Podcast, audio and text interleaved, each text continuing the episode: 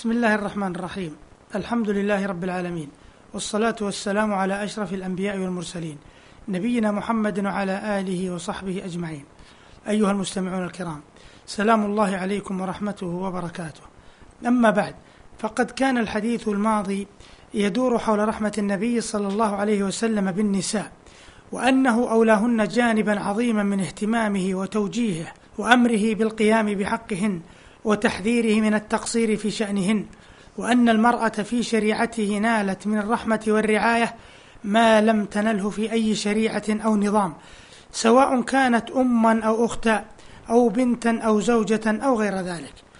والحديث في هذه الحلقة مقارنة بين وضع المرأة في شريعة النبي عليه الصلاة والسلام وبين صنيع أهل الجاهلية الذين كانوا يعاملون المرأة بكل قسوة ولا يرونها إلا هملا مضاعا ولقا مزدرا وحما مستباحا. ويكفي شاهدا على ذلك تسخطهم بالأنثى ووأدهم للبنات. قال الله تعالى ناعيا عليهم هذا الصنيع. وإذا الموءودة سئلت بأي ذنب قتلت. قال الشيخ محمد الطاهر بن عاشور رحمه الله في تفسير هذه الآية والوأد دفن الطفلة وهي حية. قيل هو مقلوب آداه إذا أثقله. لأنه إثقال الدفينة بالتراب. قال في الكشاف كان الرجل إذا ولدت له بنت فأراد أن يستحييها ألبسها جبة من صوف أو شعر ترعى له الإبل والغنم في البادية. وإذا أراد قتلها تركها حتى إذا كانت سداسية يقول لأمها طيبيها وزينيها حتى أذهب بها إلى أحمائها. وقد حفر لها بئرا في الصحراء فيبلغ بها البئر فيقول لها انظري فيها ثم يدفعها من خلفها ويهيل عليها التراب حتى تستوي البئر بالأرض. وقيل كانت الحامل إذا أقربت حفرت حفرة فتمخضت على رأس الحفرة فإذا ولدت بنتا رمت بها في الحفرة وإن ولدت ابنا حبسته انتهى كلام الزمخشري. قال ابن عاشور وكانوا يفعلون ذلك خشية من إغارة العدو عليهم فيسبي نساءهم ولخشية الإملاق في سني الجدب لأن الذكر يحتال للكسب بالغارة وغيرها والأنثى عالة على أهلها. قال تعالى ولا تقتلوا أولادكم خشية إملاق. وقال وإذا بشر أحدهم بالأنثى ظل وجهه مسودا وهو كظيم. يتوارى من القوم من سوء ما بشر به أيمسكه على هون أم يدسه في التراب؟ ألا ساء ما يحكمون؟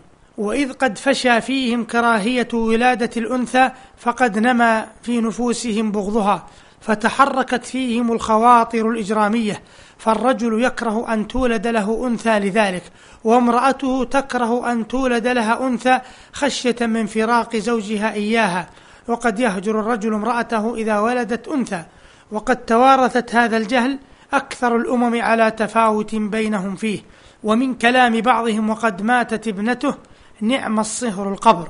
ومن آثار هذا الشعور حرمان البنات من أموال آبائهن بأنواع من الحيل مثل وقف أموالهم على الذكور دون الإناث. وقد قال مالك إن ذلك من سنة الجاهلية ورأى ذلك الحبس باطلا. وكان كثير من أقرباء الميت يلجئون بناته إلى إسقاط حقهن من ميراث أبيهن لإخوتهن في فور الأسف على موت أبيهن. فلا يمتنعن من ذلك ويرين ذلك الامتناع عارا عليهن فإن لم يفعلن قطعهن أقرباؤهن. وتعرف هذه المسألة في الفقه بهبة بنات القبائل وبعضهم يعدها من الإكراه. انتهى كلام ابن عاشور رحمه الله.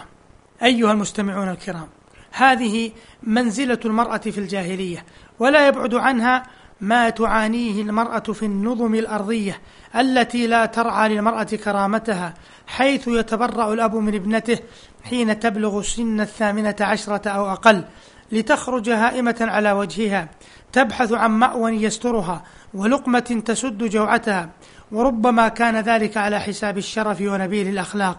فأين رحمة الإسلام بالمرأة؟ وجعلها إنسانا مكرما من الأنظمة التي تعدها مصدر الخطيئة. وتسلبها حقها في الملكية والمسؤولية وتجعلها تعيش في إذلال واحتقار وتعدها مخلوقا نجسا.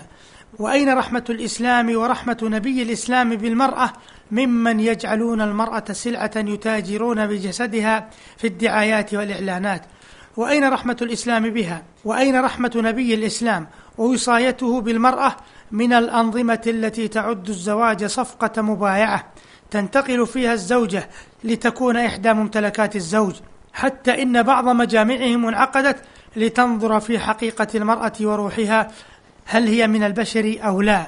فالحضارة المعاصرة لا تكاد تعرف شيئا من معاني التذمم والرحمة وإنما تنظر للمرأة نظرة مادية بحتة فترى أن حجابها وعفتها تخلف ورجعية وأنها لا بد أن تكون دمية يعبث بها كل ساقط فذلك سر السعادة عندهم. وما علموا أن تبرج المرأة وتهتكها هو سبب شقائها وعذابها وإلا فما علاقة التطور والتعليم بالتبرج وإظهار المفاسد؟